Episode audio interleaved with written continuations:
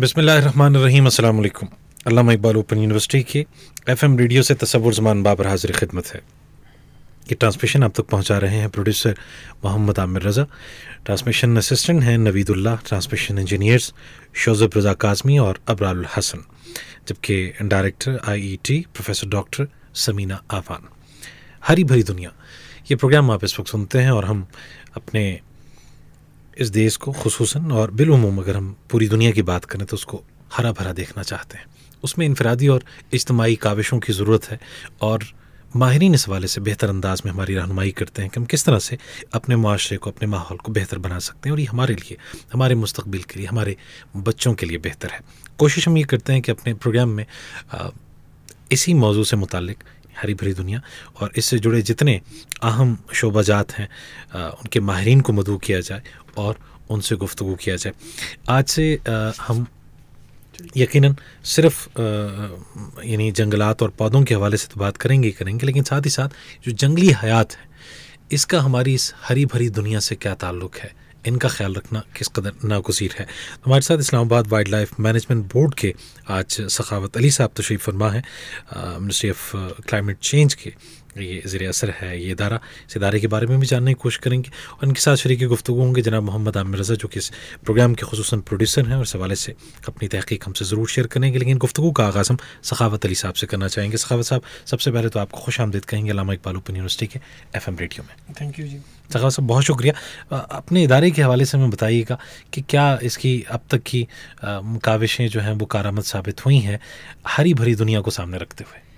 जी बिल्कुल Islamabad wild life management board ministry of climate change के ज़रिए साया काम कर रहा है। 2015 से हम लोग इस्लामाबाद वाइल्ड लाइफ इस्लामाबाद की जो वाइल्ड लाइफ स्पेशली मारला हिल नेशनल पार्क उसको आ, कैसे कंजर्व किया जाए कैसे प्रिजर्व किया जाए अंडर सेक्शन 21 नेशनल पार्क का जो हमारा इस्लामाबाद वाइल्ड लाइफ ऑर्डीनेंस है 1979 का उसके तहत हम लोग काम कर रहे हैं। तो हम लोग प्रोटेक्शन प्रिजर्वेशन कंजर्वेशन और मैनेजमेंट ख़ास तौर पे वाइल्ड लाइफ क्योंकि वाइल्ड लाइफ के साथ साथ उसका हैबिटेट भी कंजर्व करना होता है। नेशनल पार्क की जहाँ पे बात आती है national park basically I U C N internationally declare किए जाते हैं मुख्तलिफ़ एरियाज़ में। ऐसे एरियाज़ जहाँ पे ज़रूरत है कि ये वेल्डरनेस एरिया या ऐसा हैबिटेट है जिसको कंजर्व करने की ज़रूरत है तो उसको गवर्नमेंट डिक्लेयर करती है नेशनल पार्क तो 1979 में जब ऑर्डीनेंस आया तो उसके साथ ही 1980 में नेशनल पार्क डिक्लेयर हुआ। नेशनल पार्क उससे पहले इसको मैनेज किया जा रहा था, इसकी उतनी इम्पोर्टेंस नहीं थी। लेकिन जब देखा गया कि दिन ब दिन इंक्रोचमेंट्स लकड़ियों की कटाई और जानवरों का शिकार, बेतहाशा हो रहा था तो 2015 में ये बोर्ड बनाया गया। और 2015 से लेके हम तक अभी तक काम कर रहे हैं इस नेशनल पार्क के अंदर भी और आईसीटी के अंदर जो वाइल्ड लाइफ है उसको हम कैसे बचा सकते हैं उसकी बेहतर मैनेजमेंट अचीवमेंट्स क्या हैं? अब तक किस कदर जंगली हयात को आप बचा पाए हैं? जी बिल्कुल अचीवमेंट्स में अगर देखा जाए तो अगर हम बात करें रिसेंटली पास्ट में 2018 2018 में हमने जब पेट्रोलिंग टीम हमारी जाती थी उन्हें डेड बॉडीज़ मिलती थी जानवरों की। दो हज़ार अठारह में हमें लेपर्ड्स की डेड बॉडी मिली। उसके बाद हमारी टीम ने उस पर वर्क करना शुरू किया उसे प्रोटेक्शन दी। अब वहाँ पे लेपर्ड कुछ पाँच से छः लेपर्ड्स पाए जाते हैं। लेपर्ड्स बेसिकली नेशनल पार्क या इकोसिस्टम को कंट्रोल करते हैं। वहाँ पे तमाम एनिमल्स की पॉपुलेशन को वो कंट्रोल करते हैं। लाइक कि हमारे पास 38 मेमल स्पीशीज़ हैं उनमें सबसे टॉप पे लेप कॉमन लेपर्ड है। लेपर्ड उसको क्या करता है? तमाम स्पीशीज़ को बैलेंस में रखता है। जैसे कि इस्लामाबाद के अंदर सबसे बड़ा इशू आता है हम भी बीइंग वाइल्ड लाइफ स्टूडेंट भी और अभी काम भी कर रहे हैं बहुत से लोग ये कहते थे यार इस्लामाबाद जो है ना ये शहर है यहाँ पे सिर्फ़ जंगली सुअर ही नज़र आते हैं यही वाइल्ड लाइफ है यहाँ की बंदर नज़र आते हैं।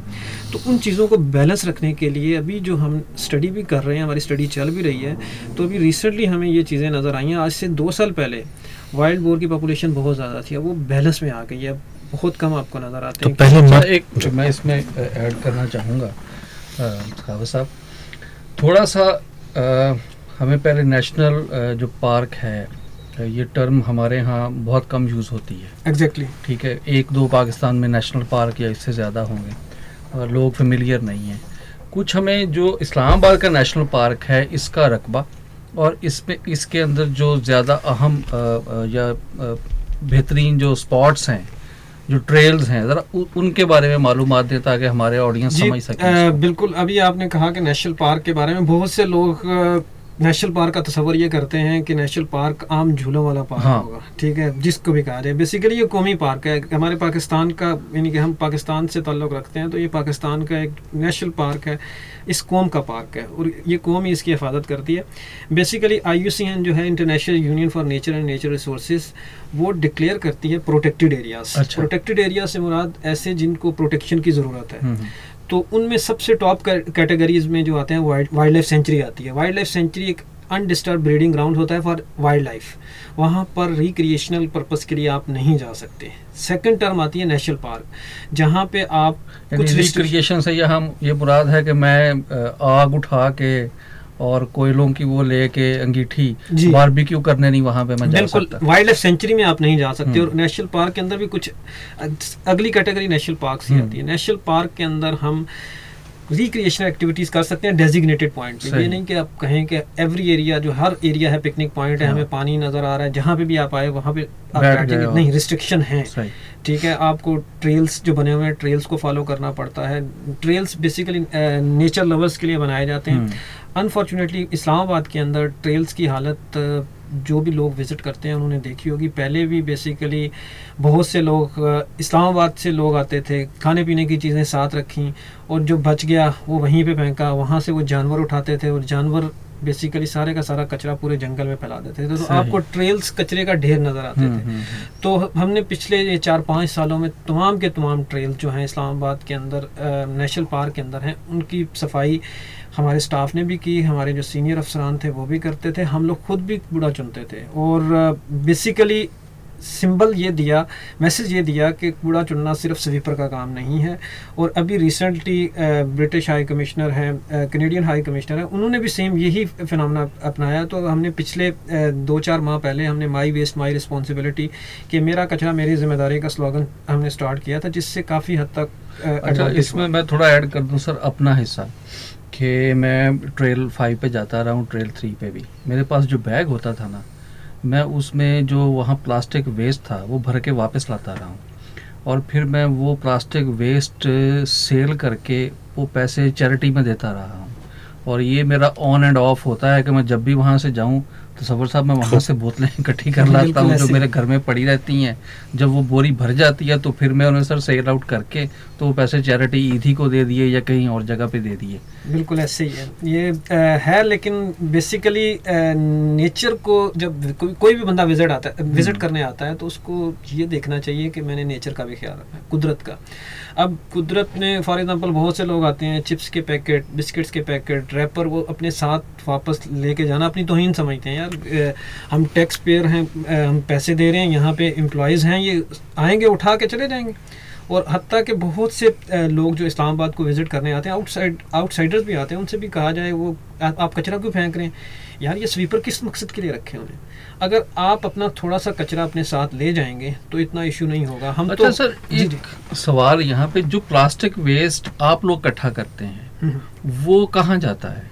बेसिकली हम लोग जो प्लास्टिक वेस्ट कलेक्ट कर रहे हैं वो सीडीए के जो डस्टबिन लगे हुए हैं वहाँ पर अ, वो चला जाता है। लेकिन आपने जो अ, बड़ा अच्छा पॉइंट बताया है कि प्लास्टिक को कलेक्ट करके सेल आउट करके मुझे ये लगता है कि अगर आप लोग ईदी फाउंडेशन के साथ या सिटीजन फाउंडेशन जो एजुकेशन पे काम करती है या आपका अपना इदारा ज़ाहिर है आपको फंड्स चाहिए। बिल्कुल। अगर वो प्लास्टिक की बॉटल्स जो हज़ारों की तादाद में आती हैं एक हफ़्ते के अंदर और वो अच्छा खासा आपको फंड कर सकती हैं। अगर आप वहाँ पे जो वेस्ट बिन लगा रहे हैं उसके ऊपर आप लिख दें कि ये जो प्लास्टिक की बोतल आप यहाँ डालेंगे वापस ला के उसका जो पैसा होगा वो वापस किस तरह से रिसाइकिल होगा या चैरिटी में जाएगा या इसी ट्रेल के ऊपर लगेगा और आपके इदारे को तो कुछ हालात बेहतर हो सकते हैं इस तजवीज़ को अगर रखें तो। आपकी बात बहुत ज़बरदस्त है लेकिन हम प्लास्टिक की बोतल को इनकरेज नहीं कर रहे। हम्म। हम बेसिकली चाह रहे हैं कि प्लास्टिक फ्री नेशनल पार्क बने। आपने नेशनल पार्क में आना है आप अपनी बोतल जो है डिस्पोजेबल ना लेके आए। हाँ। जो रीज यूजेबल बोतल है वो अपने साथ रखें। आप अपना पानी साथ लेके आए और वो बोतल आप फेंकेंगे नहीं। हम्म। अदरवाइज़ होता क्या है ट्रेल्स पे लोग जा रहे हैं जाते जाते पानी की बोतल अब ख़त्म हो गई है तो क्या करेंगे? ऐसे करके हम्म। फेंक देंगे। ठीक है वो अब कहाँ जा रही है उसे नहीं पता। उसे नहीं पता। ठीक है और वो आहिस्ता आहिस्ता डिकम्पोज होने में भी उसे सालों लग जाते हैं। फिर उसे वहाँ से कलेक्ट करना बहुत बड़ा बहुत बहुत हो बड़ा इशू होता है। तो आप जब ट्रेल्स के ऊपर जाते हैं तो आपको साइडों पे कहीं दूर से पड़ी एक बोतल नज़र आती है तो बड़ा अच्छा साहब ये जो वेस्ट है इसमें और कि ये जो वहाँ पे अ, मैंने एक चीज़ ऑब्ज़र्व की है कि जो वहाँ पे ढाबे खुले हुए हैं या टक शॉप जो है जब तक आप वहाँ पे प्लास्टिक बॉटल जो है उसके ऊपर बैन नहीं लगाते पानी जो है वो अक्सर लोग आते हैं वहाँ पे गाड़ी खड़ी करते हैं उसी से प्लास्टिक बॉटल खरीदते हैं और वही साथ ले जाते हैं। जब उन्हें पता होगा कि यार यहाँ पे पानी दस्तयाब ही नहीं होना हमें हमें अपनी बॉटल घर से लेके आनी पड़ेगी तो मेरे ख्याल में काफ़ी कोई इस पे असर इस पे बिल्कुल ये अच्छी सजेशन है और इसमें अगर इम्प्लीमेंट करवाया जा सकता है हमने शुरू में ये चीज़ें करवाई हैं लेकिन बहुत से लोग जो आते हैं जी बोतल हम घर भूल गए हम कहाँ से लेके आए हम ऑफ़िस से आ रहे हैं तो बेसिकली जो नेचर को विज़िट करने आता है उसको तमाम चीज़ें जो हैं ये मद्देनज़र। रखनी चाहिए और अगर वो रखेगा तो नो डाउट कि नेच कुदरत उसी के लिए है। कल को उनके बच्चे आएँगे यहाँ पर। आने वाली जो नस्ल है वो हम्म। इसको बेहतर तरीके से देख सके। अदरवाइज़ तो आपको वो कचरे का एक ढेर नज़र आएगा। खावा साहब ये कचरे के हवाले से आपने फरमाया कि जंगल में जानवरों की वजह से ये फैल जाता है फिर उसको इकट्ठा करना बड़ा मुश्किल होता है। जानवरों की अमवात का बायस भी ये कचरा बनता है ये रैपर्स और ये बोतलें? एग्जैक्टली exactly, जानवरों की अमवात का बायस बनता है। हमने रिसेंटली जब लास्ट टाइम भी हम सर्वे कर रहे थे बहुत से जो फिकल मटेरियल होते हैं जानवर खाने के बाद उसका जो फिकल मटेरियल होता है। हम्म, उसके अंदर अब फॉर एग्जांपल आप एक सेवर का पैक ले गए या किसी भी चावल ले गए उसके साथ जो लगा होता है ऑयल वगैरह तो जानवर क्या करता है उसको खा लेता है। खाते खाते वो उसको टेस्ट आ रहा होता है वही प्लास्टिक उसके स्टॉमिक के अंदर चला जाता है हम्म। जिसकी वजह से उनकी अमवात भी हो सकती है। और बहुत से एनिमल्स का जो फीकल मटेरियल हमने देखा है जिसमें पार्कोपाइन है वाइल्ड बोर्स हैं उनके फीकल मटेरियल के अंदर ये प्लास्टिक भी नज़र आया है हम्म। और बहुत से जानवरों की मौत हो जाती है लेकिन रिपोर्टेड इस हवाले से प्लास्टिक नहीं होती क्योंकि इस पे अभी रिसर्च ऑटोस्पी हो इनकी के नक्रोप्सी करके बताया जाए कि इनकी डेथ किस वजह से हुई है लेकिन जो फीकल मटेरियल में हमें जो ऑब्जर्वेशन नज़र आ रही है उसमें नो डाउट के प्लास्टिक का बहुत बड़ा किरदार अच्छा सर अब थोड़ा सा इसको डीप डाउन जाते हैं जो हमारा नेशनल पार्क है पहले तो इसका जो ट्री हैं और नबातात हैं। उनके बारे में बताएँ कि उनकी डाइवर्सिटी कितनी है और उनकी कितनी इकसाम है यहाँ पर Margalla hill national park basically आपने पहले भी मेरे से पूछा ये सत्रह हज़ार हेक्टेयर का एरिया है और काफ़ी बड़ा एरिया है और हम्म। हमालिया का कोई हमालिया का सिलसिला है और यहाँ पर डाइवर्सिटी बहुत ज़्यादा है। अगर आप देखें पाकिस्तान के जितने भी नेशनल पार्क्स हैं उनमें सबसे ज़्यादा डाइवर्सिटी यहाँ पे पाई जाती है। और मार्गला हिल नेशनल पार्क में तकरीबन 650 इकसाम के पौधे जो हैं वो पाए जाते हैं। इनमें हरब्स भी हैं श्रब्स हम्म। भी हैं और ट्री स्पीशीज़ भी हैं। ट्री स्पीशीज़ में जिसे कहते हैं आइकॉनिक स्पीशीज़ जो होती है वो चीड़ पाइन है। सही। जो 45 सौ फीट की हाइट तक जो है वो हमें पाया जाता है। और यहाँ पर सबसे खूबसूरत वो ट्री होता है बहुत स्लो हम्म। ग्रोइंग है और इसकी बेसिकली ये सदरन स्लोप पे होता है जहाँ पर सन सूरज की शुआएँ बहुत कम पड़ती हैं। हम्म। बेसिकली अगर मार्गला की पहाड़ियों को अगर आप देखें तो एक हिस्सा डायरेक्ट सूरज की तरफ़ है और सूरज दूसरा सूरज के ऑपोजिट सूर- सूरज के अपोजिट है। तो नॉर्थ फेसिंग और साउथ फेसिंग इन दोनों की वेजिटेशन में फ़र्क है।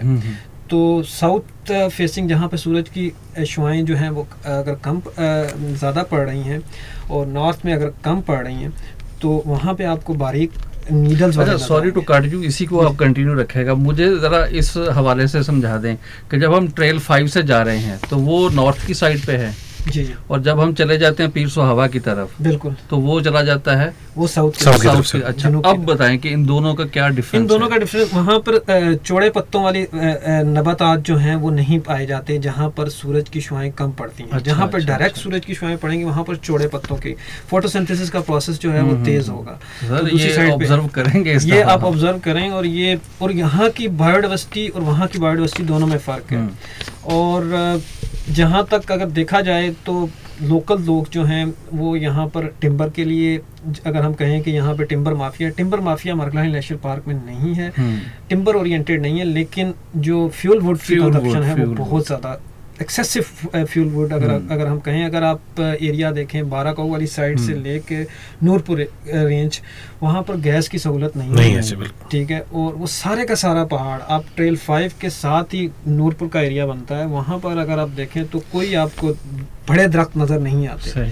सिर्फ़ बड़े दरख्त जब कट जाते हैं तो उनकी जगह ले लेती हैं इन्वेसिव स्पीशीज इन्वेसिव से मुराद ये है कि हम अक्सर जब हमारे पास भी स्टूडेंट्स आते हैं हम उन्हें ये बताते हैं कि क्वेश्चन करते हैं इन्वेसिव होता क्या है इन्वेसिव हम्म। यही है फॉर एग्जांपल आपके रिसोर्सेज पे कोई दूसरा बंदा आके कब्जा कब्जा कर ले तो इसी तरीके से प्लांट्स कम्युनिटीज़ के अंदर भी इन्वेसिव स्पीशीज़ जो हैं मार्गला हिल नेशनल पार्क में सबसे बड़ा जो खतरा था वो पेपर मलबरी का है हम्म। पेपर मलबरी जैसे जंगली शतूत कहते हैं पोलन। एलर्जी भी जैसे होती है उसके बाद अभी लंटाना का हमारा एक हम्म। एक जड़ी बूटी अब बड़ी तेज़ी से फैलती है अपने फेरेमोन रिलीज़ करते हैं और जिसकी वजह से उसके आसपास कोई भी नेटिव ट्री जो है वो नहीं हो हम्म। पाया ही नहीं जाता। उसके बाद तीसरी स्पीशीज पार्थिनियम है। पार्थिनियम बेसिकली कैरेट ग्रास है छोटा सा एक पौधा होता है और वो इतनी स्पीड से ग्रो करता है और मोस्टली ये फ्लावर शॉप वाले उसको यूज़ भी करते हैं बुके बनाने में जो कि इंतहाई ख़तरनाक है और हाँ, पिछले का प्रोग्राम में हमने इनको डिटेल से डिस्कस किया बिल्कुल। तो अब ये तीन स्पीशीज जो हैं अपने फेरामोन्स की हम्म। वजह से रीजनरेशन के प्रोसेस को वो रोक देती हैं। अभी आ, अगर आपका मार्गला हिल नेशनल पार्क में गुजर हो तो आप देखेंगे जो बड़े दरख्त हैं उनकी साइडों पे आपको छोटे छोटे उनके बच्चे नज़र आ रहे होते हैं। बिल्कुल। उन बच्चों में से अगर वो हज़ारों की तादाद में होते हैं तो उनमें से खुद ब खुद वो खुद अपनी हिफाजत कर कैसे करनी है जानवरों से कैसे हम्म। बचना है कैसे इन्वायरमेंट को टॉलरेट करना है और वाटर कैसे हासिल करना है ये हम्म। उन्हें पता होता है।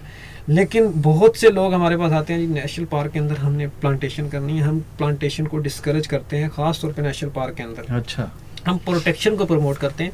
जो दरख्त लगे हुए हैं अगर हम उन्हें बचा लेंगे तो आने वाले दिनों में उसी के सीड से नए पौधे रीजनरेशन का प्रोसेस जो है वो स्टार्ट हो जाएगा। हम्म। तो हमें प्लांटेशन की ज़रूरत नहीं पड़ेगी। अच्छा अब प्लांटेशन से निकल के आ जाएँ एनिमल की तरफ़। कि यहाँ पे जो एनिमल डाइवर्सिटी है वो क्या है? बेसिकली मैंने आपको पहले बताया कोय हमालिया का सिलसिला है। यहाँ पर जो सबसे ज़्यादा जो है मैमल्स हमारे 38 मैमल्स की स्पीशीज़ हैं अच्छा। जिनमें टॉप प्रीडेटर है वो कॉमन लेपर्ड है। हम्म, लेपर्ड्स को तसव्वुर ये किया जाता था कि लेपर्ड यहाँ पर पाया नहीं जाता। यूबिया या मरी में जब बर्फ़ पड़ती है तो वो अपनी खुराक तलाश करने के सर्दियों में यहाँ पर आता है। हम्म। लेकिन पिछले तीन सालों से हमने इसको कैमरा ट्रैप्स की मदद से मॉनिटर करना शुरू किया तो अभी तकरीबन हमें मार्गला हिल नेशनल पार्क के अंदर पाँच से छः लेपर्ड जो हैं वो रिपोर्ट हुए हैं। सात साल यही होते हैं जो। जी यहीं पे रेजिडेंट है। रेजिडेंट पहले ये गुमा किया जाता था कि यहाँ पर रेजिडेंट नहीं है। ये यहाँ से मूव कर जाते हैं। जब गर्मी आती है ऊपर वाले ठंडे इलाके में चले जाते हैं और सर्दियों में नीचे आ जाते हैं। लेकिन अब जून जुलाई के मंथ में भी ये यहाँ पर पाए जाते हैं। इनके बच्चे हैं और ये यहाँ पर जो है उनका बसेरा है। लेकिन इन्हें किस चीज़ की ज़रूरत है? इन्हें प्रोटेक्शन की ज़रूरत है। फॉर एग्ज़ाम्पल अब वाइल्ड एनिमल के हैबिटेट में हम दाखिल होते हैं नेशनल पार्क में तो रूल्स को फॉलो करना पड़ता है। तो अब इन 38 स्पीशीज में सबसे टॉप पे कॉमन लेपर्ड है उसके बाद बार्किंग डियर है हिरन है अक्सर आप ट्रेल्स पे भी जाएँ तो आपको एक भौंकने की हाँ आवाज़ हाँ हाँ जिसे हम कक्कड़ उर्दू में कहते हैं। सही। वो पाया जाता है। उसके बाद जैकाल हैं वाइल्ड बोर्स हैं रेसस मंकी हैं येलो थ्रोटेड मार्टन हम्म, इसके अलावा सिविट कैट्स हैं जंगल कैट लेपर्ड कैट और इसके अलावा छोटे जो स्मॉल मैमल्स कुछ रैट्स की स्पीशीज़ हैं कुछ माउस हैं और सबसे बड़ी बात जो यहाँ पर एक मोस्ट इंडेंजर्ड एनिमल जो सबसे ज़्यादा ट्रैफ़िक किया जाता था इंडियन पेंगोलिन हम्म, वो बेसिकली देखने वाला बंदा समझता है यार ये मुर्दे खाता है हम्म। कब्रों को खोदता है। वो मिट्टी खोद के इंसेक्ट्स टर्माइट्स की कॉलोनीज को वो ख़त्म करता है। और हमें ये बताया जाता था कि दरख्तों के साथ जो टर्माइट्स लग जाती हैं हम्म। उनको इस ये पेंगोलिन कंट्रोल करता था। इस पे मैं आपको आज सुबह का लतीफ़ा सुनाता हूँ कि हम हमारे एक दोस्त ने मुझे कहा कि ओ पे कोई आदमी कबरपट इसको उधर हाँ, के या गोरपट ज़ुबान में या गोरपट या कबरपट बिजू कहते हैं। जी। तो वो कहता है कि वो कबरपट बिज्जू बे- बेच रहा है पचास हज़ार रुपए में। एग्जैक्टली ये लास्ट टाइम भी हमने एक बंदे को पकड़ा था। हम्म, वो भी तकरीबन फिफ्टी थाउज़ेंड में उसने सेल पे लगाया हुआ था फिर उसको पकड़ा गया उसके खिलाफ कार्रवाई हुई और वो जानवर पकड़ के हमने रिलीज़ नेशनल पार्क में रिलीज़ किया। और अभी भी हम लोग एक जिसे कहते हैं हमारे पास एक ज़ख्मी जानवर आया है। अभी हम्म। हमने एक छोटा रेस्क्यू सेंटर बनाया है। रेस्क्यू सेंटर से मुराद ये है कि कुछ जानवर जो ज़ख्मी हो जाते हैं थ्रू रोड एक्सीडेंट या कहीं पे ट्रैप हो गए वो अब दोबारा जंगल में जाने के काबिल नहीं है लेकिन उनकी ऐसी ट्रीटमेंट की जा सके कि उन्हें दोबारा अपनी लाइफ में लाया जा सके। तो उस हवाले से भी हम लोग ट्रीटमेंट कर रहे हैं एक इंडियन पेंगुलिन की। और पेंगुलिन के बारे में बेसिकली अवेयरनेस की बहुत ज़रूरत है। हम्म। लोगों को आगाही पता चले कि यार ये कब्रों को लोग तो समझते हैं कि जिसने भी देख लिया यार ये कोई बला है इसको ना फौरी तौर पर मार सर लेकिन कॉन्सेप्ट सिर्फ़ ये दिया जाए कि वो सिर्फ़ इंसेक्ट्स को खाता है। हम्म, हमारे टीचर्स भी हमें ये बताया करते थे कि वो सिंपल सी एक मिसाल देते थे कि अगर आपके सर में जुएँ पड़ जाएँ तो वो अगर कोई बंदा आपके सर से जुएँ निकाल दे तो आपको कितना सुकून मिल जाता है। हम्म, तो इसी तरह दरख्तों के इर्द गिर्द आपने टर्माइट्स की कॉलोनी जब आ जाती है हम्म। तो इसको ये वाइल्ड एनिमल जो है कंट्रोल कर रहा पेंगुलिन कंट्रोल करता है और दरख्तों का एसोसिएशन इन जंगली हयात के साथ जुड़ा हुआ है। और जहाँ तक बात हम करें एक सीवेट कैट है यहाँ हम्म, पर अब हम कहते हैं यार नेशनल पार्क के अंदर दरख्त जगह जगह पे कैसे पहुँच गए वो उस पहाड़ के ऊपर एक दरख्त कैसे उग गया हम्म, हम्म, अब जानवर उसके सीड्स खाते हैं हम्म, और वो सीड्स खाकर अपने साथ वो ले जाते हैं उनके जाते हैं। जब फीकल मटेरियल से वो सीड हाँ। डिपॉजिट होते हैं वहाँ पर दरख्त उग जाते हैं और सेम यही फिनमना हमारे फ्रूट बैट्स करते हैं फ्रूट बैट्स भी आप अगर जंगल एरिया में। जाएँगे सिटी एरियाज़ में आपको। रात को उड़ते हुए नज़र आते हैं जहाँ पे फ्रूट्स लगे हुए हैं वहाँ पे लोगों को जो है नज़र आती हैं कि यार ये पता नहीं क्या चीज़ है। बेसिकली वो फ्रूट्स को खाती हैं और जो उनके सीड्स होते हैं उनको वो डिस्पर्स कर रही होती हैं। सही। बेसिकली जो काम नेचर खुद ब खुद कर रही है अगर हम उसे डिस्टर्ब करते हैं तो नो डाउट के नेचर के अंदर चेंज आता अच्छा सर अब आ जाए कि ट्रेल पे आप जा रहे हैं तो आपको एकदम से ना पत्ते खड़कने की आवाज़ जो है वो आपके कानों में पड़ती है। डर के देखते हैं तो बाज़ बहुत ही खूबसूरत किस्म का ना एक परिंदा तस्वर भाई। नज़र वहाँ पे नज़र आता है। तो परिंदों की कितनी इकसाम है हमारे यहाँ? परिंदों की इकसाम अगर हम देखा जाए तो जो रावल लेक और मारगला हिल नेशनल पार्क का ये पार्ट है रावल लेक भी हम्म। क्योंकि माइग्रेटरी बर्ड्स भी आते हैं इन सबको मिला के तकरीबन 350 स्पीशीज़ हैं। हम्म, हम्म, जो जिनमें माइग्रेटरी भी हैं जिसमें कुछ समर ब्रीडर हैं और कुछ ऐसी स्पीशीज़ हैं जो गर्मियों में आती हैं और कुछ सर्दियों में आती हैं। तो ये 350 स्पीशीज़ हैं और इसमें भी जैसे मैंने प्लांट्स में बताया कि एक आइकॉनिक स्पीशीज़ होती है इसी तरह हमारे पास कलीज फेजेंट है हम्म, हम्म, जो जिसे जंगली मुर्गा हम कहते हैं।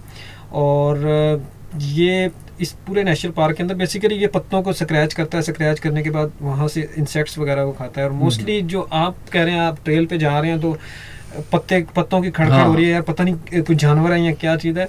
वो बेसिकली पूरे का पूरा फ्लॉग होता है वो बेबलर्स का। अच्छा। वो बेबलर्स पत्तों को जिसे कहते हैं कुरेद के उनके नीचे से इंसेक्ट्स वगैरह को खा रहे होते हैं। हम्म, हम्म, हम्म, और नेशनल पार्क ये मारगला हिल नेशनल पार्क ऐसा नेशनल पार्क है यहाँ पे सबसे ज़्यादा फोटोग्राफर्स सबसे ज़्यादा आते हैं। क्यों।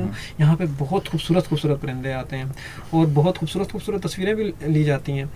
और साथ साथ ख़ास तौर पे हम लोग तो अवेयरनेस इस हवाले से देते हैं ड्यूरिंग ब्रीडिंग सीज़न जब ब्रीडिंग सीज़न होता है तो हम कोशिश यही करते हैं कि फोटोग्राफर्स को भी कहा जाता है कि कोशिश करें कि नेस्ट के करीब ना जाएँ क्योंकि। एनिमल इनसिक्योर फील करता है तो वो अपना नेस्ट छोड़ जाता छोड़ है। ब्रीडिंग के दिनों में जो है वो प्रोटेक्शन जो है हम्म, वो इन्हेंस कर देते हैं ताकि इन परिंदों को भी जो है थोड़ा सा टाइम मिल जाए। उसके बाद आपने खूबसूरत परिंदे की बात की तो एक अ, बर्ड है हम्म। वो तकरीबन अगर हम कहें तो सिर्फ़ इसी नेशनल पार्क में रिपोर्टेड है एज पर लिटरेचर तो वो भी पत्तों को ही स्क्रैच करता है। पत्तों को स्क्रैच करने के बाद अपने अर्थवॉर्म निकाले कुछ छोटे मोटे कीड़े मकोड़े खाए। तो वो यहाँ पर सिर्फ़ मानसून के सीज़न में आता है और ब्रीड करता है अपने बच्चे यहाँ पर पैदा करने के बाद फिर दोबारा अपने लोकेशन पे डेस्टिनेशन पे वापस चला जाता है। हम्म, और इंतहाई खूबसूरत परिंदा है। बहुत से फोटोग्राफर्स ने उसे फ़ोटोग्राफ भी किया हुआ है। और इसके अलावा पार्ट्रिजेस हैं जिसे हम भूरा तितर कहते हैं काला तितर ये भी हम्म। यहाँ पर पाया जाता है। और बेसिकली अब आप भी कहेंगे कि यार ये दो चार स्पीशीज़ हमें दिखा रहे हैं। बेसिकली वाइल्ड लाइफ में अगर आपने देखा हो हम नेशनल पार्क तक गए नेशनल पार्क के बाद एक टर्म आती है game reserve hmm, game reserve ऐसा एरिया होता है जहाँ पे स्पेसिफिक टाइम के लिए हंटिंग को अलाउ किया जाता है। तो उसमें कुछ एनिमल्स गेम एनिमल्स होते हैं। जैसे अब कलीज फेजेंट्स है ग्रे पार्टेज है ब्लैक पार्टेज है। इनकी स्पेसिफिक सीज़न में हंटिंग करवाई जाती है थ्रू परमिट एज पर हम्म। ला हर गेम रिज़र्व के अंदर नेशनल पार्क के अंदर हंटिंग अलाउ नहीं होती। हम्म, तो इनको गेम बर्ड कहा जाता है। तो इनको हम बेहतर तरीके से प्रोटेक्शन फराम करते हैं। बाकी जो दूसरे परिंदे होते हैं कोई अगर रॉबिन नज़र आ गया कोई फ़ैन टेल हैं तो वो छोटी स्पीशीज़ हैं लीज कंसर्न कैटेगरी में आती हैं वो उन्हें इतनी इंपॉर्टेंस होती नहीं है। हम्म, तो हम स्पेसिफिक नॉर्मली जब प्रोटेक्शन भी फराम कर रहे होते हैं पाँच से छः स्पीशीज़ को हम बचा लेते हैं दूसरी स्पीशीज़ साथ साथ खुद ब खुद बचती रहती हैं। अच्छा एक इसमें अ, सवाल मैं और ऐड करूँगा आपने माइग्रेटरी बर्ड्स का मेरा बड़ा ये फेवरेट टॉपिक है।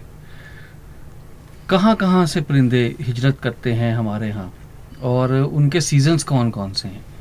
बेसिकली तो अगर देखा जाए पाकिस्तान रूट नंबर फोर में आता है। रूट अच्छा। नंबर फोर से परिंदों का जो रूट बना हुआ है हम्म, तो परिंदों ने भी एक रूट बनाया हुआ है। तो अगर आप देखें दरियाए सिंध जो है इंडस फ्लाईवे से कहते हैं। इंडस फ्लाईवे से ये साइबेरिया की साइड से ये आते आते रास्ते में स्टे करते करते जो हम्म। है ना यहाँ पर आते हैं। और हमारे पास बेसिकली वेट लैंड जो हैं जो आबगाहें हैं। आबगाहों में भी अगर हम नेशनल पार्क का ज़िक्र करें तो अब आबगाहों की इम्पोर्टेंस के लिए भी रामसर साइट्स डिक्लेयर होती हैं। हम्म, ऐसी साइट्स जिस तरह नेशनल पार्क में प्रोटेक्शन है इसी तरह आप गाहों पे भी प्रोटेक्शन है वहाँ पे भी आप शिकार नहीं कर सकते। तो इन परिंदों को रूट नंबर फोर से ये आते आते फिर मुख्तफ एरिया में डिस्पर्स हो जाते हैं। बेसिकली ये ब्रीडिंग पर्पज़ के लिए नहीं आते ये सिर्फ़ अपनी सर्दियाँ गुजारने आते हैं। यहाँ पर खुराक हासिल करने के लिए आते हैं और मोस्टली हमारे जितनी भी झीलें हैं उनको ये फर्टिलाइज़र भी प्रोवाइड कर रहे हैं। एक झील के अंदर हज़ारों की तादाद में परिंदे आते हैं और वो अपना फीकल मटेरियल उसी पानी के अंदर फेंकते हैं वो न्यूट्रेंट रिच हो जाता है। हम्म, उसको मछली भी खाती है वहाँ पे जो जितने भी जू प्लांक्टॉन्स हैं ये सारे का सारा इकोसिस्टम जो है वो रन करता है। अगर ये परिंदे आना बंद हो जाएँ तो हमारी आप गायें जो हैं ये बंजर हो जाएँगी। यहाँ पर हम्म। फ़िश की प्रोडक्शन कम हो जाएगी। ये सारी चीज़ें आपस में इंटरलिंक अच्छा साहब साहब आपने फरमाया जो महाजर परिंदे हैं ये जितनी बड़ी तादाद में आते हैं किस कदर शिकार की नज़र हो जाते हैं? आपने तो फरमाया कि जगह जगह प्रोटेक्शन का अहतमाम किया जाता है लेकिन उसके बावजूद भी हम ये देखते हैं कि कई परिंदे जो आया करते थे अब देख रहे हैं कि वो कम होते चले जा रहे हैं। जी बिल्कुल। इसमें सबसे पहले तो जो किया जाता है अगर हम कहें कि बहुत से लोग कहते हैं मुर्गाबियों को शिकार करते हैं, हमें तो ये शिकार नज़र आता है, लेकिन बहुत से लोग जो प्रीडेटरी बर्ड्स हैं, जैसे सेकर फॉल्कन है, शाहीन फॉल्कन है, ये भी माइग्रेटरी हैं और सर्दियों में बाकायदा फंदे लगा के इन्हें पकड़ा जाता है और एक एक फॉल्कन अच्छी खासी कीमत में फ़रोख्त किया जाता है। उसके बाद डक्स आ जाती हैं। डक्स को थ्रू हंटिंग आप घन के साथ मैक्सिमम आपकी चार पाँच डक्स जो हैं वो आप मार लेंगे, उससे ज़्यादा नहीं मार सकेंगे, क्योंकि एक फायर करेंगे डक्स उड़ जाती हैं। तो फिर शिकारी जो होते हैं, वो बड़े टेक्निकल तरीके से इसको टैकल करते हैं। अगर जब भी आप किसी भी झील पे जाएँगे तो आपको फ्लॉक सेंटर में बैठा हुआ नज़र आता है। क्यों? कि वो साइडों से देख रहे हैं, कोई कहीं पे भी ख़तरा आएगा तो वो उड़ जाएँगे। लेकिन रात के वक्त इन्होंने फ़ीड करते हैं। जैसे ही शाम होती है तो किनारों पे आके डक भी अक्सर गहरे पानी में उसे खुराक नहीं मिलती वो छोटे पानी में आके जैसे डैपलिंग डक होती है वो हम्म। चपड़ चपड़ करती हैं हम्म, तो वो खुराक तलाश करती हैं तो डिकॉय बर्ड्स लगाए जाते हैं वहाँ पे साउंड सिस्टम लगाकर फिर इनको वहाँ पे जाल के ज़रिए अट्रैक्ट करके जाल के ज़रिए पकड़ा जाता है और फिर आ, उसको आगे सेल आउट किया जाता है। ये पूरा हम्म। नेटवर्क है और वाइल्ड लाइफ की टीम्स नो डाउट इस पर काफ़ी हद तक काम कर रहे हैं। लेकिन इस्लामाबाद के अंदर हमारे पास रावल लेक है। रावल लेक एक छोटी लेक है लेकिन इसमें भी काफ़ी सारे माइग्रेटरी बर्ड जो आते हैं। तो ख़ास तौर पे तीन महीने के लिए हमारा स्टाफ वहाँ पे डिप्यूट होता है। माइग्रेटरी बर्ड्स को बाकायदा तौर पे देखा जाता है कि वहाँ पर कोई शिकार ना हो कोई ऐसा नेटिंग वाला सिस्टम ना हो जिसकी वजह से इनकी पॉपुलेशन जो है कम हो। साहब साहब कुछ परिंदे ऐसे भी हैं जो यहाँ आने के बाद यहीं के हो जाएँ और वापस ना जाए? हाँ बिल्कुल कुछ परिंदे ऐसे हैं जिसमें हमारी मेलर डक है वो यहाँ पे उन्होंने ब्रीड भी किया है और यहाँ पे ही रह रहे हैं। कुछ। परिंदे अडाप्ट कर लेते हैं और क्योंकि क्लाइमेट चेंज का जो सबसे बड़ा फैक्टर है ब्रीडिंग सीज़न भी अब प्रोलॉन्ग हो रहा है बर्ड्स का।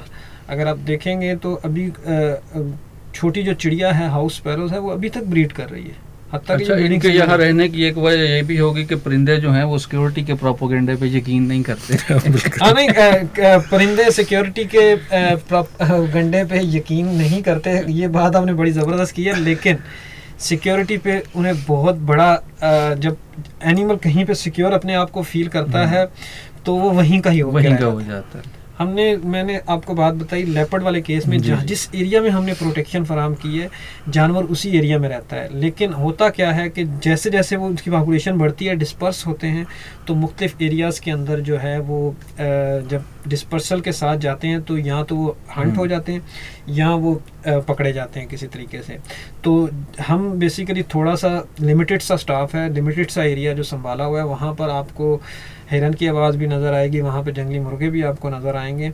ये बेसिकली प्रोटेक्शन एफर्ट्स का नतीजा होता है कि आपको ये साहब साहब जो जो जानवर कम हो गए हैं उनकी तादाद बढ़ाने के लिए भी आपका इदारा कुछ कर रहा है कि बाहर से जैसे आप लेपर्ड्स की बात कर रहे हैं कि वो चार पाँच है मेरे ख्याल में ये तादाद कम है उसको बढ़ाने के लिए दीगर ममालिक से ला के यहाँ पे छोड़ दिए जाए नहीं ये इस कॉन्सेप्ट को बेसिकली पूरी तरह जिसे कहते हैं रिजेक्ट किया जाता है। वाइल्ड लाइफ के जो वाइल्ड लाइफ होती है वो इंडिजिनस होती है। इंडिजिनस से हम्म। मुराद कि अब फॉर एग्जांपल हम कहें कि कराची के लोगों को हम गिलगित में जाके बसा बसा तो बड़ा ज़बरदस्त होगा। हम्म। वो नहीं रह सकेंगे। हर एनिमल अपने हैबिटेट में रहता है। लेकिन बाज़त होता ये है कि हम लेपर्ड अगर हमने बताया कि चार से पाँच है उनको अगर प्रोटेक्शन मिलेगी आने वाले दो तीन सालों में उसकी तादाद बढ़ जाएगी। बढ़ जाएगी। अगर उन्हें मारा ना जाए ठीक है? अब जैसे जैसे प्रोटेक्शन मिलती जाएगी इनकी तादाद बढ़ती जाएगी और ये खुद ब खुद अपनी नस्ल को आगे चलाते जाएँगे। लेकिन अगर बाहर से कोई स्पीशीज एक्जॉटिक आ गई हम्म, तो वो इनके हैबिटेट पे क्या करेगी? काबज हो जाएगी और इनको फूड्स की शॉर्टेज होगी और ये ख़त्म हो जाएँगी और वो वहाँ पे इन्वेट कर जाएगी। जैसे प्लांट्स में मैंने आपको बताया कि इन्वेसिव स्पीशीज़ दूसरे अ, जो हैं पौधों के रिसोर्सेज पे आके ओवरकम कर लेती है और स्पीशीज़ जो हैं वो आहिस्ता आहिस्ता ख़त्म होना शुरू हो जाती हैं। हमारी जो इंडिजिनस आलमोस्ट तकरीबन 174 स्पीशीज़ हैं हमारे पूरे पाकिस्तान के अंदर मैमल्स की। तो मेरे ख्याल से हम बजाय इसके कि बाहर से कोई नई स्पीशीज़ लेके आएँ हम इन्हीं स्पीशीज़ को कंजर्व करेंगे इन्हीं की तादाद आगे बढ़ेगी। सही। अब परिंदों का हमने ज़िक्र किया है दरख्तों की बात। ये सब आपस में हम आहंग हैं परिंदे दरख्त और जंगली हयात। इनमें इस वक्त मौजूद इस्लाम में मौजूद में अगर हम देखें बड़ा चैलेंज क्या है किसका तहफ़ ज़्यादा ज़रूरी है जिससे बाकी ये दो शोबे मुतासर हो रहे हों? बिल्कुल असल में हम अक्सर ये बात करते हैं कि लास्ट टाइम भी आ, हम एक इंटरव्यू दे रहे थे उसमें भी ये हमसे पूछा गया कि यार ये आप लेपर्ड को क्यों बचा रहे हैं? हम्म, तो मैंने भी उन्हें यही बताया कि फॉर एग्जांपल एक मुल्क है उसको कौन चला रहा होता है? एक हम्म। वज़ीर आज़म चलाता है। हम्म, तो इसी तरह नेशनल पार्क को जो चला रहा है वो लेपर्ड चला रहा होता है।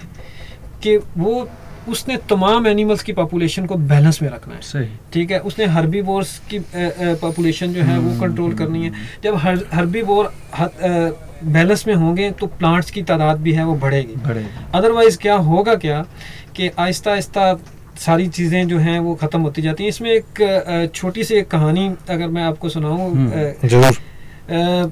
एक कहानी किसी ने लिखी थी अनोखा गवाला। हम्म। गवाला जो दूध देता है किसी ने अगर भैंसें चल रही होती हैं उनके साथ बगले भी मूव कर रहे होते हैं उन्हें हाँ। कैटल इग्रेट्स कहते हैं। कैटल इग्रेट कहता है भाई जी दूध तो मैं देता हूँ भैंस दूध नहीं देती। हम्म, हम्म, वो कहता कैसे? वो कहता है बेसिकली मैं जो ग्रास ऊपर्स हैं जो घास के ऊपर फ़ीड करता है उसकी पॉपुलेशन को कंट्रोल कर रहा होता हूँ। हम्म, बेसिकली जब भैंस ब्राउज करती है तो वो घास हिलता है उसमें से जो टिड्डे निकलते हैं तो वो कैटल इग्रेट्स उनके ऊपर फ़ीड कर रहा होता है। तो वो घास को बचाता है घास जब बचता है तो वो भैंस खाती है तो फिर हमारे पास दूध आता है। है। तो अगर उस बगले को हम वहाँ से निकाल दें और कहें कि हमें हमारे पास दूध आ जाए हम्म। ये इम्पॉसिबल है। तो नेचर का हर जानवर हर एनिमल आपस में कनेक्टेड है। तो इसीलिए हम टॉप प्रीडेटर्स को बचाते हैं कि वो नीचे एनिमल्स की पॉपुलेशन को कंट्रोल करते हैं। अच्छा पिछले दिनों एक कंपेन भी आप लोगों ने शुरू की थी जिसमें मैंने भी ट्विटर के ऊपर एक कंप्लेन डाली थी लेकिन उस पर कोई असर नहीं हुआ। आपने देखा होगा कि बहुत सारे लोग बैठे होते हैं पिंजरे लेके और उन्होंने जो जो कॉमन स्पैरो शहर में होती है उसको पकड़ा होता है। और वो उसको पैसे लेके आज़ाद करते हैं फिर। आप सवाब की खातर अच्छा मुझे ये लगता है कि ये एक बहुत ना रुथलेस कारोबार है कि पहले तो एक बंदा परिंदे की जो आज़ादी है उसको ख़त्म करता है फिर उसको बेच के उससे पैसे कमाता है। तो इस ये कंपेन आपकी कहाँ तक पहुँची है? इसके ऊपर कोई मजीद काम हो रहा है? होनी चाहिए इसमें बेसिकली देखें हमारी मैंने पहले भी बताया हमारी छोटी सी टीम थी। उस टीम हम्म। को इन्हांस करने के लिए हमने वॉल्टियर्स को थोड़ा सा एम्पावर किया है। अभी रिसेंटली हमारी एक वॉल्टियर प्रोग्राम की दो दिन की वर्कशॉप हुई है। ये मैंने एक मैनुअल आपके सामने जो पड़ा हुआ है। जी जी। इसमें उनकी सारी गाइडलाइन दी हुई हैं। हम्म, अब फॉर एग्जांपल वाइल्ड लाइफ की टीम मुख्तलिफ़ एरियाज़ में अगर मौजूद है तो हर जगह पे उनकी आँख नहीं है। हम्म, वॉल्टियर्स भी अपना काम जो है वो देखते हैं। फॉर एग्जांपल आपको कहीं पे चिड़ियों वाला नज़र आया आपने फौरी तौर पे तस्वीर खींची या लोकेशन हमें बता दी हमारी टीम पहुँची तो फौरी तौर पे इस पर एक्शन हो जाता है। अभी अल्हम्दुलिल्लाह तकरीबन इस्लामाबाद के अंदर काफ़ी हद तक ये चीज़ें कंट्रोल हो गई हैं लेकिन हमारे जुड़वा शहर रावलपिंडी के साथ से बहुत से लोग आते हैं। एक विज़िट वैसे गौरी टाउन एंटर होते ही अगर आप करें ना फ़ेज़ फाइव बिल्कुल वहाँ पे हमने पाँच से छः बंदे थाने के बिल्कुल साथ है। जी जी। और वहाँ पे वो बंदा डेली सैकड़ों की तादाद में चिड़िया लेके बैठा होता है। एग्जैक्टली exactly वहाँ पर तकरीबन तीन से चार दफ़ा हमारा स्टाफ जो है उसको बंदे को पकड़ चुका है। हम्म। लेकिन अब काफ़ी हद तक वो लो, उन लोगों का बेसिकली पहले ये था कि अच्छा जी आप ऐसा करें कि परिंदे रिलीज़ करवा दें हमारे पिंजरे जो है ना वो वापस कर दें। अभी स्टाफ जो है फौरी तौर पर उनके उन्हीं के सामने उनके पिंजरे जो हैं वो डिस्ट्रॉय किए जाते हैं। और उनको चालान भी किया जाता है और जुर्माना भी किया जाता है। आप तक आम आदमी का एक्सेस कैसे हो? क्या आम लोगों को आपके इदारे के बारे में बिल्कुल हमने ट्विटर पे भी नंबर शेयर किए हुए हैं अपने ऑफ़िस के नंबर हैं हम्म। एक हेल्पलाइन का नंबर भी शेयर किया हुआ है कि किसी को वाइल्ड लाइफ से हवाले से अ, कोई भी मसला हो तो वो कर सकता है। अभी रिसेंटली हमें जो सबसे ज़्यादा इशू आ रहा है वो मंकीज़ का आ रहा है। हम्म। रिसेंटली बहुत से लोगों की कंप्लेन आ रही है कि घर में बंदर घुस गया है। अब बेसिकली होता यह है कि नेशनल पार्क के बंदर जो हैं वो आहिस्ता आहिस्ता शहरों की तरफ़ आते हैं। कोई अगर करीब तीन सेक्टर लगते हैं उनके साथ आते आते वो आगे मूव करते हैं। उसकी क्या वजह है वजह सबसे बड़ी वजह ये होती है बंदर आपके घर के पास आ गया तो आपने भी उसे पास बुलाने के लिए कोई खाने पीने की चीज़ बुलाई कि चलें कोई तस्वीर ले लेते हैं या बच्चे देख के खुश हो जाते हैं। तो एक दिन तो उसे खुराक मिल गई अब दूसरे दिन किसी और ने दे दी तीसरे दिन किसी और ने दे दी। अब उस जानवर की एक साइकोलॉजी जो है वो चेंज होगी। उसने कहा यार यहाँ पे मैं आऊँगा तो मुझे बड़ी आसानी से जो है ना हम्म, दो चार मैं घर घूमता हूँ और मुझे अच्छी खासी खुराक मिल जाती है। मुझे क्या ज़रूरत है मेहनत करने की? हम्म, तो वो उन्हीं एरिया में अपना बसेरा कर लेता है और फिर जब उसे वो चीज़ें नहीं मिलती तो अब आप जा रहे हैं कोई बैग उठाया हुआ है तो वो बैग के ऊपर झपटेगा हमलावर हो जाता है हमलावर होता है कि यार कुछ आप फिर तंग आके यार इसको कुछ चीज़ डाल दें। तो ये इशू आ रहा है अभी। तो अभी हम तकरीबन चार से पाँच मंकी जो हैं वो, वाइल्ड मंकी पकड़ के वो नेशनल पार्क के एरिया में उसे दोबारा रिलीज़ कर चुके हैं। अच्छा सर जल्दी से आ जाते हैं। हमने इनकी बात कर ली चरिंद परिंद की। रेप्टाइल्स के बारे में बताएँ। एग्जैक्टली रेप्टाइल्स की 32 स्पीशीज़ हैं जिनमें कुछ लिजर्ड्स भी हैं जो हम्म, सबसे अ, उसके बाद सबसे ज़्यादा स्नेक्स हैं मार्गला बेसिकली मार तो कहते ही स्नेक को है पश्तो। ज़ुबान का लफ्ज़ है। अच्छा अच्छा। तो यहाँ पर सेवनटीन स्पीशीज़ हैं स्नेक्स की। स्नेक्स की। जिनमें से अ, कुछ वेनमस हैं और कुछ हम्म। नॉन वेनमस हैं। चार स्पीशीज़ हैं जो वेनमस हैं जिनमें इंडियन क्रेट है उसके बाद कोबरा है रसल वाइपर जो है वो तकरीबन अच्छा खासा न्यूरोटॉक्सिन्स होता है और हम्म। अगर किसी पे अटैक कर ले तो उसकी डेथ भी हो सकती है उसके बाद एक सास स्केल वाइपर है ये चार स्पीशीज़ ऐसी हैं जो वेनमस हैं इसके हम्म। अलावा जितनी भी स्पीशीज़ हैं वो नॉन वेनमस हैं देखने वाला बंदा यही समझता है कि यार ये सांप है जहाँ पे भी नज़र आया इसी को मार दें लेकिन लोगों को जब बताया गया बहुत से लोगों ने अब जिनके घरों में भी सांप आया उन्होंने पकड़ के हमें दिया जी आप इसे सेफ़ जगह पे रिलीज़ कर दें हम्म।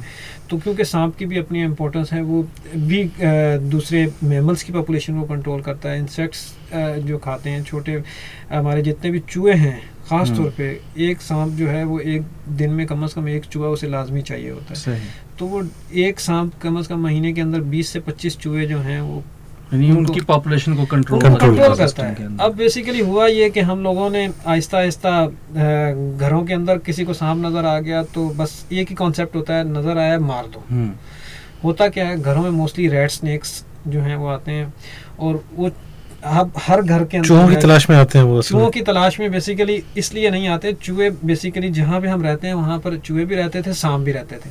हमने चूहों को तो छोड़ दिया और हमने सांपों को मार दिया। अब हर घर के अंदर जो है वो चूहे हैं। हैं और चूहे मार गोलियों की आपको ज़रूरत पड़ती है। हम्म। अगर नेचर को बैलेंस में आप रखते तो आपको इस चीज़ की ज़रूरत नहीं पड़नी थी। अच्छा एक बड़ा इंटरेस्टिंग वाक्य मैं सुनाऊँ। मेरे दोस्त हैं जफ़र मराज साहब पाकिस्तान के बहुत मशहूर और मरूफ ड्रामा निगार हैं। एक दो दफ़ा लक्स टायर अवार्ड जीत चुके हैं ड्रामा के ऊपर। मैं और वो हाइकिंग के लिए गए ट्रेल थ्री पे। तो हमने जाना था वहाँ आगे मुनाल। लेकिन वो रास्ता हमने गलत ले लिया। वापस आए तो जफ़र मराज आगे आगे थे मैं पीछे था। तो वो एकदम से ना पीछे को हटे। अब मैंने कहा क्या हुआ जफ़र भाई? कहने लगे यार एक बड़ा मज़े का ना हरे रंग का सांप था वो उड़ के मेरे सामने से गुजरा है। मैंने कहा यार आप कितना लाइटली कह रहे हैं। तो कहता क्या करें यार ये इलाका उनका है हम यहाँ इंट्रूडर्स हैं। वो ट्री स्नैक है बेसिकली बहुत खूबसूरत सांप है। हम्म, उसे ब्रोंज बैक ट्री स्नैक कहते हैं। और वो भी छोटे इंसेक्ट्स पे फ़ीड कर रहा है छोटी छोटी बहुत बारीक से बारीक सा होता है हम्म। और अक्सर दरख्तों के ऊपर ऊपर वो मूव करता है और जंप लगा के दूसरे दरख्त के ऊपर वो जा रहा है। जानलेवा साबित हो सकता है। जानलेवा नहीं। वो बिल्कुल काटता भी नहीं है। अगर हम देखें तो मोस्टली अगर अच्छा, आप उसके बारे में एक, एक अजीब बात मशहूर है कि जी वो डायरेक्टली आके आपके माथे पे जो है वो डसता है नहीं वो वो बेसिकली देहात में ये बात मशहूर- फियर फैक्टर जो है हाँ। ये डर वाली जो बात है ये जानवर जानवरों के साथ हमें मोहब्बत नहीं करने देती। हम्म, तो थोड़ी सी अवेयरनेस की ज़रूरत होती है। मोस्टली आप जितने भी लोगों को बाहर फॉरेन ममालिक में देखते हैं, इस सांप को तो वो एज अ पेट के तौर पे देख रहे होते हैं, देखते हैं, तस्वीरें खिंचवाते हैं, फिर दोबारा उसे वाइल्ड में रिलीज़ कर देते हैं। लेकिन हम तो सिर्फ़ स्नैक्स के हवाले से हम ख़ास तौर पे विजिटर्स को यही गाइड करते हैं कि कोशिश ये करें कि किसी भी सांप को आप हाथ ना लगाएँ अगर आप प्रोफेशनल नहीं हैं। हम्म, क्योंकि प्रोफेशनल बंदे को पता होगा कि ये वेनमस है और ये नॉन वेनमस है। हम्म, अदरवाइज़ बाज़ात ये होता है कि इंडियन क्रेट जो है ये बहुत अ, देखने में बहुत खूबसूरत सांप नज़र हम्म। आता है और ये आपको डसेगा भी बड़े आराम से आपको पता भी हम्म। नहीं चलेगा और डस चुका होगा। डस चुका होगा। और फिर उसके बाद आपको चार पाँच मिनट बाद अंदाज़ा होता है कि मुझे किसी चीज़ ने जो है वो कर लिया है तो जब फील होता है। Hmm, otherwise highly venomous snake है इंसान की डेथ भी हो सकती है। इसी हवाले से हमने पिछले स्नैक का जो सीज़न था उस के शुरू होने से पहले एंटीडोट्स ऑलरेडी हमने अपने ऑफ़िस के अंदर रख ली हैं कि खुदा न खास्ता अगर किसी के साथ कोई ऐसी इमरजेंसी नेशनल पार्क के अंदर होती है हॉस्पिटल में अगर मौजूद नहीं है तो वो यहाँ से लेके तो तो इनका सीज़न कौन सा है रेप्टाइल्स का बाहर निकलने का ज़्यादा? जी बिल्कुल रेप्टाइल्स का सीज़न बेसिकली जैसे ही बाहर आती है बाहर हम्म। के बाद इनका सीज़न शुरू हो जाता है। अच्छा। फिर ये अपने अंडे जिस तरह परिंदे अंडे देते हैं इसी तरह ये हम्म। अंडे दे के इनके बच्चों की तादाद बढ़ती है। हम्म, तो अगर आपने देखा हो तो जैसे ही मानसून का सीज़न आता है तो इंसेक्ट्स की पॉपुलेशन बढ़ जाती है। हम्म, तो उन पे इनके बच्चे फ़ीड करते हैं। फ़ीड करने के बाद इनकी वो डाइट जब अच्छी खासी हो जाती है अपने बॉडी के अंदर ये फैट स्टोर करते हैं और अब जब जैसे जैसे सर्दियाँ आ जाती हैं ये आएगी, हाइबरनेट कर hibernate वो फैट जो स्टोर की होगी हम्म। वो इसको सर्दियों में काम आता है। सर्दियों में इनके काम अच्छा अब इसमें मैं देख रहा था बटरफ्लाईज हम्म। बटरफ्लाईज का क्या हमारे यहाँ ये फिनोमेना है और कितनी किस्म की बटरफ्लाईज हैं बटरफ्लाइज के हवाले से बेसिकली अगर देखा जाए तो बटरफ्लाइज वाइल्ड लाइफ में तो नहीं आती बायोडाइवर्सिटी का कंपोनेंट हम्म। बहुत ज़रूरी कंपोनेंट है क्योंकि पॉलिनेशन में भी उनका किरदार है एग्जैक्ट फिगर तो मुझे बटरफ्लाइज की नहीं पता क्योंकि ये हमारा बेसिकली सब्जेक्ट नहीं है सही। बटरफ्लाइज का तो ये एंटोमोलॉजिस्ट जो हम्म। हैं वो बेहतर इस हवाले से बता सकते हैं बटरफ्लाइज हैं उसके बाद हनी बीज हैं इंसेक्ट्स की कितनी इकसाम हैं हम्म, ये सारे के सारा हमारी माइक्रोफाना जो है, इस कैटेगरी में आती हैं। तो बटरफ्लाइज नो डाउट बहुत खूबसूरत मार्गला हिल नेशनल पार्क के अंदर पाई जाती हैं। अभी रिसेंटली एक बॉब वाइट थे मेरे ख्याल से जर्मनी जर्मन हम्म। था उसने एक बहुत प्यारी बुक भी लिखी है butterfly of. Hill national park के अच्छा। ऊपर तो बहुत सी उसने अच्छी फोटोग्राफ्स भी ली हैं बहुत से फोटोग्राफर्स बटरफ्लाइज की फोटोग्राफ्स लेते हैं तो बटरफ्लाइज का तो पोलिनेशन में किरदार होता है और अभी भी आप जब जाएँगे ट्रेल्स के ऊपर तो आपको बड़े खूबसूरत खूबसूरत एक लार्वे जो हैं वो मूव हम्म, करते नज़र आ रहे हम्म। हैं आप समझते हैं यार ये पता नहीं किस किस्म का कीड़ा है बेसिकली वो बटरफ्लाइज के लार्वा होता है जो बड़ा होकर तितली बन जाता है और फिर अच्छा आगे। साहब जुगनुओं के हवाले से भी कुछ आप शेयर करेंगे? कहते हैं कि माजी में बहुत दिखते थे रात के वक्त अब वो भी कहीं नापैद होते जा रहे हैं। बिल्कुल।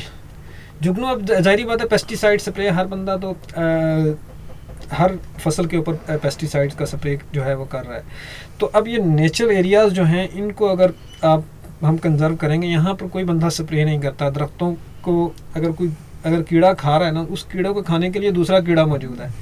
तो इसी तरह अब जितने पेस्टिसाइड के स्प्रे कम होते जाएँगे तो इनकी पॉपुलेशन जो है वो बढ़ेगी। तो मार्कला हिल नेशनल पार्क में दिखाई देते हैं वहाँ पे मार्गला रात में? नेशनल पार्क में दिखाई देते हैं अगर हम देखें। मैं अक्सर स्टूडेंट्स को ये बात कहता हूँ कि बहुत सी ऐसी चीज़ें हैं। हम भी अगर हम कहें कि हमने 38 एट मैमल स्पीशीज सबको देख लिया हमने भी कोई ऐसी स्पीशीज़ हैं जो स्पीशीज़ ऑफ़ कंसर्न है उन पर उन्हें अभी देखना शुरू किया है तो हम ये समझ रहे हैं कि अभी बहुत सा ऐसा काम है जो करना है। हम्म, हम्म, बहुत से स्टूडेंट्स भी आते हैं रिसर्च करने जी मार्गला हिल नेशनल पार्क के ऊपर बहुत काम हो चुका है। लेकिन इशू यह है जब हम किसी चीज़ को देखना शुरू करते हैं तो फिर चीज़ें खुलना शुरू होती हैं। अभी हमने एक एस्पेक्ट से अगर हम कहें कि हमने लेपर्ड और बार्किंग डियर की स्टडी करना शुरू की है तो अभी हम अपने आप को अगर ये समझें कि अभी हमने लेपर्ड के हवाले से अलग पे जो है उस स्टेप तक पहुँचे हैं। उसके बाद अब नेक्स्ट स्टेप आता है कि इसकी होम रेंज कैसे हम्म। फाइंड आउट करनी है। इसको रेडियो कॉलर करने के बाद ये कहाँ कहाँ किस एरियाज़ में विज़िट करता है। ये इन सारी चीज़ों को स्टडी करना नेक्स्ट हमारी सखावत साहब जो जंगली हयात है ये बाकी दुनिया की नस्बत कितनी नायाब है कितनी मुनफरद है कितनी दीदा जेब है? थोड़ा ये अगर बिल्कुल हमारे पाकिस्तान के अंदर नो डाउट बेसिकली कुछ स्पीशीज ऐसी होती हैं जो एंडेमिक होती हैं जो पूरी दुनिया में कहीं नहीं पाई जाती पाकिस्तान मैं पाकिस्तान में पाई जाती हैं। तो हमारे पास जो पंजाब उड़याल है वो एंडेमिक टू पाकिस्तान है। उसके बाद वूली फ्लाइंग स्क्विरल है वो भी एंडेमिक टू पाकिस्तान है। इसके बाद इंडस ब्लाइंड डॉल्फिन ये भी हम्म। मैमल है और ये पाकिस्तान के अलावा कहीं नहीं पाई जाती तो उसके बाद बलूचिस्तान ब्लैक बियर है हम्म। ये चार स्पीशीज हैं जो एंडेमिक टू पाकिस्तान हम्म। हैं और बहुत से फॉरनर्स को फैसिनेट करती हैं ये चीज़ें कि हमने इंडस ब्लाइंड डॉल्फिन की फोटोग्राफ करनी है देखना है टूरिज़्म के हवाले से भी मतलब ये बड़ा बिल्कुल क्योंकि टूरिज़्म अगर हम कहें बर्ड्स वाचिंग है वाइल्ड लाइफ के हवाले से वाइल्ड लाइफ कहीं भी आपको नज़र आ रही है तो ये टूरिज़्म का बहुत इम्पोर्टेंट पॉइंट है। लेकिन अनफॉर्चुनेटली पाकिस्तान के अंदर इन चीज़ों को अभी वक्त दरकार है आगे जाने हमारे यहाँ मसाइल के हल में आ, कौन सी बड़ी रुकावट? वसाइल की कमी है या अवेयरनेस की? हमारे पास बेसिकली वसाइल की अगर हम कहें ना कि मैं आज भी रोना रोता रहा हूँ कि मेरा डिपार्टमेंट जो है इसके पास फंड नहीं और मैं काम नहीं करूँगा। मेरे पास जो कैपेसिटी है मैं उस कैपेसिटी में बेहतर काम अगर कर सकता हूँ तो वह मैं करूँगा। बजाय इसके मैं कहूँ कि बेहतर वसाइल आएँगे तो मैं बेहतर काम कर हम्म। सकूँगा। हमें सबसे पहले अवेयरनेस की ज़रूरत है। हमारे पास जितने रिसोर्सेज हैं उसमें हम जितना बेहतर काम कर सकते हैं हर बंदा तो वो करे बजाय इसके कि हम कहें कि वसाइल का रोना रोते रहें कि वसाइल आएँगे तो हम काम करेंगे ऐसे जो है वो काम अच्छा दो एक सवाल क्विकली उसके बाद मुझे दो स्टोरीज आपसे सुननी है। आपने कहा कि हमने भी बहुत अभी स्पीशीज़ ऐसी हैं जिनको देखना है। हमने भी सिर्फ़ एक ही चश्मा देखा है अभी तक मारकला पे। तो और कितने चश्मे हैं इसमें? मार्गला में बिल्कुल मार्गला में अगर हम देखा जाए तो आपने ट्रेल फाइव का एक चश्मा एक देखा हुआ है। वो बह रहा है। इसके हाँ। अलावा बहुत से खूबसूरत खूबसूरत चश्मे ऐसे हैं जो जिसे हम कहें कि बहुत से लोगों ने एक्सप्लोर किए हुए हैं लेकिन हम्म। आम आदमी की रसाई में नहीं है। नहीं है। अगर ट्रेल फाइव के साथ ही थोड़ा सा आगे चले जाएँ एक ब्रूटी जगह है वहाँ पे हम्म। वो वाटरफॉल बड़ी खूबसूरत वाटरफॉल है। हम्म, और इसके अलावा छोटे छोटे चश्मे हर जगह पर जो हैं वो मौजूद हैं। और इन्हीं चश्मों के ऊपर जानवर जो हैं वो पानी की रिक्वायरमेंट जो है वो पूरी करते हैं। हम्म, तो नो डाउट ये वाटर की रिक्वायरमेंट को भी पूरा करते हैं और साथ साथ जो है हमारे प्लांट्स उनके लिए भी बहुत ज़रूरी होते हैं। और ये सारे का सारा पानी अंडरग्राउंड जो है वो चैनल में चल के आ रहा था बहुत से लोग यहाँ पे अच्छा। आके ये पानी पीते भी हैं। अब दो कहानियाँ जो मैंने आपसे कहा था कि आपके डिपार्टमेंट का काफ़ी किरदार रहा एक तो कावान वाली स्टोरी में। तो हमारे कावान भाई अब कहाँ हैं और कुछ है उनका आता पता कि किस हाल में जी कावान बिल्कुल बेसिकली कावान को भेजा गया था कम्बोडिया वाइल्ड लाइफ सेंचुरी। में तो वहाँ पर पहले तो उसका क्वारंटाइन का पीरियड जो है वो कंप्लीट हुआ अभी हम्म। उसे जंगल में छोड़ दिया गया है और वो अब फ्रीली जंगल के अंदर जो है रह रहा है। बेसिकली यहाँ पर वो अकेला था हम्म। तनहा था तो अब वहाँ पर उसे उसके साथी भी मिल गए।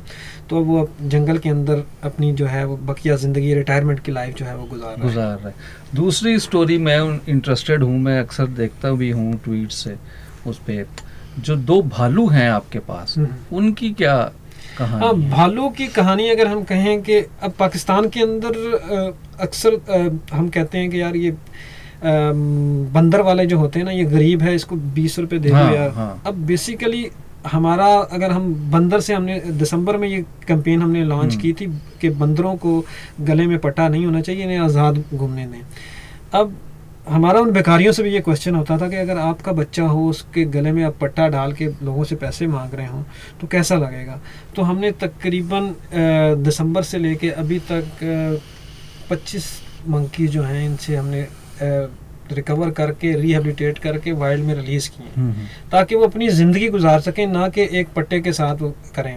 इसी तरह दूसरी स्पीशीज जो ब्लैक बियर है। ब्लैक बियर को अगर को बताया जाए कि पकड़ा कैसे जाता है ब्लैक बियर को बच्चे को आप कभी भी नहीं पकड़ सकते। हैं हम्म। जब तक कि उसकी माँ को आप नहीं मारेंगे। अच्छा। शिकारी सबसे पहले उसकी माँ को किल करता है हम्म। उसके बाद वो बच्चा उससे छीना जाता है। उसके बाद वो बच्चा छीन के बच्चा पोचर्स के ज़रिए आता है इन मदारियों के पास। ये मदारी फिर इसे ट्रेन करते हैं। क्या करते हैं जी? डांसिंग बियर बना रहे हैं। अब हम्म। डांस सिखाने के लिए इसको गर्म तवे के ऊपर रखा जाता है। तो इस किस्म की अजियत जो है इन जानवरों को दी जाती है और फिर इसके दांत जो हैं वो प्लास के साथ खींचे जाते हैं। नेल इनके ट्रिम कर दिए जाते हैं। ताकि जानवर के जितने भी सेल्फ डिफेंस के मैकेनिज्म है सारे के सारे जानवर को एक किस्म का अगर हम कहें ना कि इंसान जानवरों वाला सलूक हम्म। हकीकी मानों में कर रहा होता है और उसको ये फील नहीं हो रहा होता और हम लोग भी रिक्रिएशन पर्पस के लिए पहले बहुत से लोग अ, अ, जो हैं रीछों के साथ वो आते थे यार रीछ को रीछ के सवारी साथ- कर लें। कुत्तों के साथ लड़ाई के साथ लड़ाई कुत्ते के साथ लड़ाई होती थी अब इस पे बहुत सख्त पाबंदी लगाई गई है। सिर्फ़ पाबंदी है सख्त सजाएँ भी हैं। सख्त सजाएँ भी हैं सर। अभी रिसेंटली अमल दरामद है? अमल दरामद नो डाउट इस पे बहुत ज़्यादा है। और लोग बेसिकली अभी जो हमारे पास जो दो रीच आए थे वो भी हम्म। इसी कड़ी का हिस्सा थे कि अनफॉर्चुनेटली जानवरों को बेहतर जो है वो जगह फराहम की जाए। तो हमने उन्हें बड़ा बेहतरीन माहौल फराहम किया। कुछ अब उस जानवर को आहिस्ता आहिस्ता जो बीमारियाँ थी वो कम हुई हैं। अब उनके साइज़ में भी इजाफा हो रहा है और उनको नेचर हैबिटेट मिल रहा है। वो अपनी उसी कुदरत को एंजॉय कर रहे हैं। अब ये हम्म। बड़े हो जाएँगे तो फिर एक्सपर्ट्स आएँगे। एक्सपर्ट्स से पूछ के इसे फिर दोबारा वाइल्ड में रिलीज़ किया जाएगा। क्यों?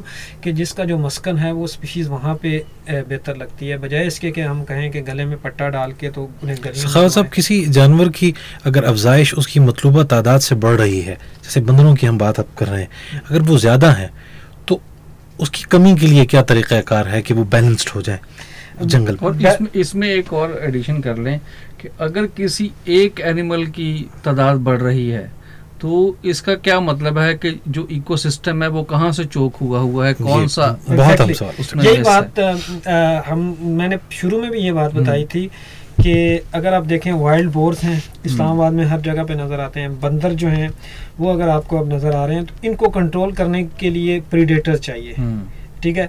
अब प्रोटेक्शन की ज़रूरत वाइल्ड बोर और मंकीज़ को नहीं है प्रोटेक्शन की ज़रूरत है प्रीडेटर को जो कि कॉमन लेपर्ड है। तो इसीलिए हम लेपर्ड्स की कंजर्वेशन के ऊपर काम कर रहे हैं। लेपर्ड ऑटोमेटिकली वाइल्ड बोर्स को भी खाएगा और मंकीज़ को भी हम्म। उनके ऊपर फ़ीड करेगा इनकी पॉपुलेशन को बैलेंस में रखेगा। और नेचर जो है वो सबसे बेस्ट लैक करती है। फॉर एग्ज़ाम्पल हम कहते हैं यार शेर ने तो बंदर खा लिया ये तो हम्म। बड़ा अजियत वाला काम है। लेकिन वो वही बंदर खाएगा जो कमज़ोर होगा या वो अपने आप को बचा नहीं सकेगा। जो सबसे ताकतवर होगा वो जंगल के अंदर रह जाएगा। Survival of the fittest of the fittest वाली जो बात है वो आगे चलेगी और वही उनकी नस्ल जो है वो आगे चलती रहेगी। सही। तो क्या सर जो अवेयरनेस कैंपेन है मतलब मुझे तो यहाँ जो मेरी उम्र के लोग हैं उनसे तो कोई इतनी कोई ख़ास उम्मीद नहीं रहती। हाँ बच्चों से मुझे उम्मीद बनी रहती है। तो बच्चों के लिए कोई प्रोग्राम्स अवेयरनेस के कोई इस तरह के आप बना रहे हैं? बिल्कुल हम अ, 2017 से हमने ये प्रोग्राम जो है स्टार्ट किए हुए हैं ख़ासतौर पे स्कूल स्टूडेंट्स के हम्म। हवाले से कि नेचर में इंटरेस्ट डेवलप हो। सही। क्योंकि हर बच्चा जो है वो बेहतर तरीके से सीख सकता है। हमारे हम्म। पास आउटडोर एजुकेशन सेंटर है उसमें स्कूल्स के स्टूडेंट्स भी आते हैं कॉलेज के स्टूडेंट्स आते हैं यूनिवर्सिटी स्टूडेंट्स आते हैं उनको फिर मुख्तलिफ़ एक्टिविटीज़ करवाई जाती हैं। ना कि अगर फॉर एग्जांपल आज हम बैठ गए बच्चों को भी हमने क्लासरूम में बैठा हम्म। दिया और मैं उन्हें बताना शुरू कर दूँ बेटा यहाँ पर ये चीज़ होती है यहाँ पर ये चीज़ होती है।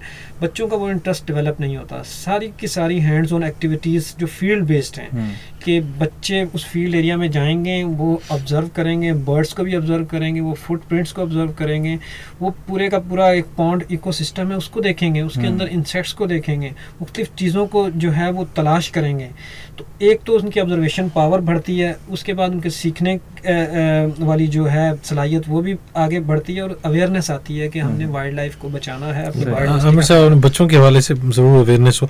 आपने फरमाया कि मेरी एज ग्रुप के ये तो खैर अपनी जगह एक मुनकसर मिजाजी हुई। आप ये फरमाइएगा कि आपके एक्सपीरियंस में किस एज ग्रुप के लोग ज़्यादा मसाइल का बायस हैं? या फिर मैं यहाँ पे ये भी हाँ। कहूँ कि किस सिंफ से? इसमें किसी सिंफी इम्तियाज़ की बात नहीं कर रहा लेकिन आपके नोटिस में जो लोग आए हैं वो कौन है ताकि उन तक भी ये पैगाम पहुँच जाए। बेसिकली हम तो सिर्फ़ एक ही पैगाम देते हैं कि ये जो मारगला हिल नेशनल पार्क है ये पाकिस्तान का पार्क है। ठीक है। तो हर पाकिस्तानी का फ़र्ज़ है कि इसकी हिफाजत करना। तो एज ग्रुप का इसमें कोई ताल्लुक नहीं है।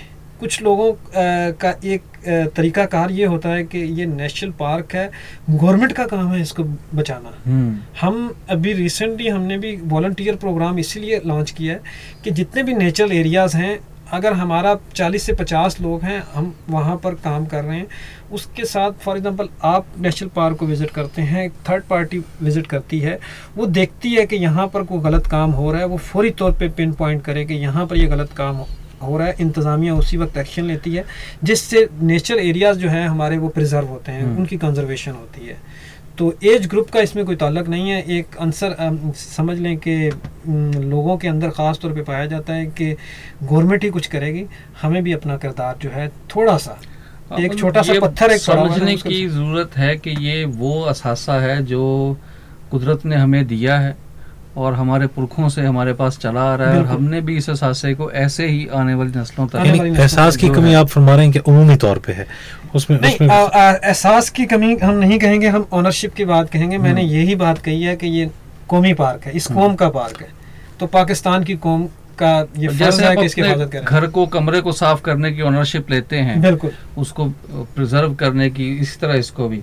अच्छा एक अब वो जो है थोड़ी सी इन्फॉर्मेशन हम शेयर करते जाएँ।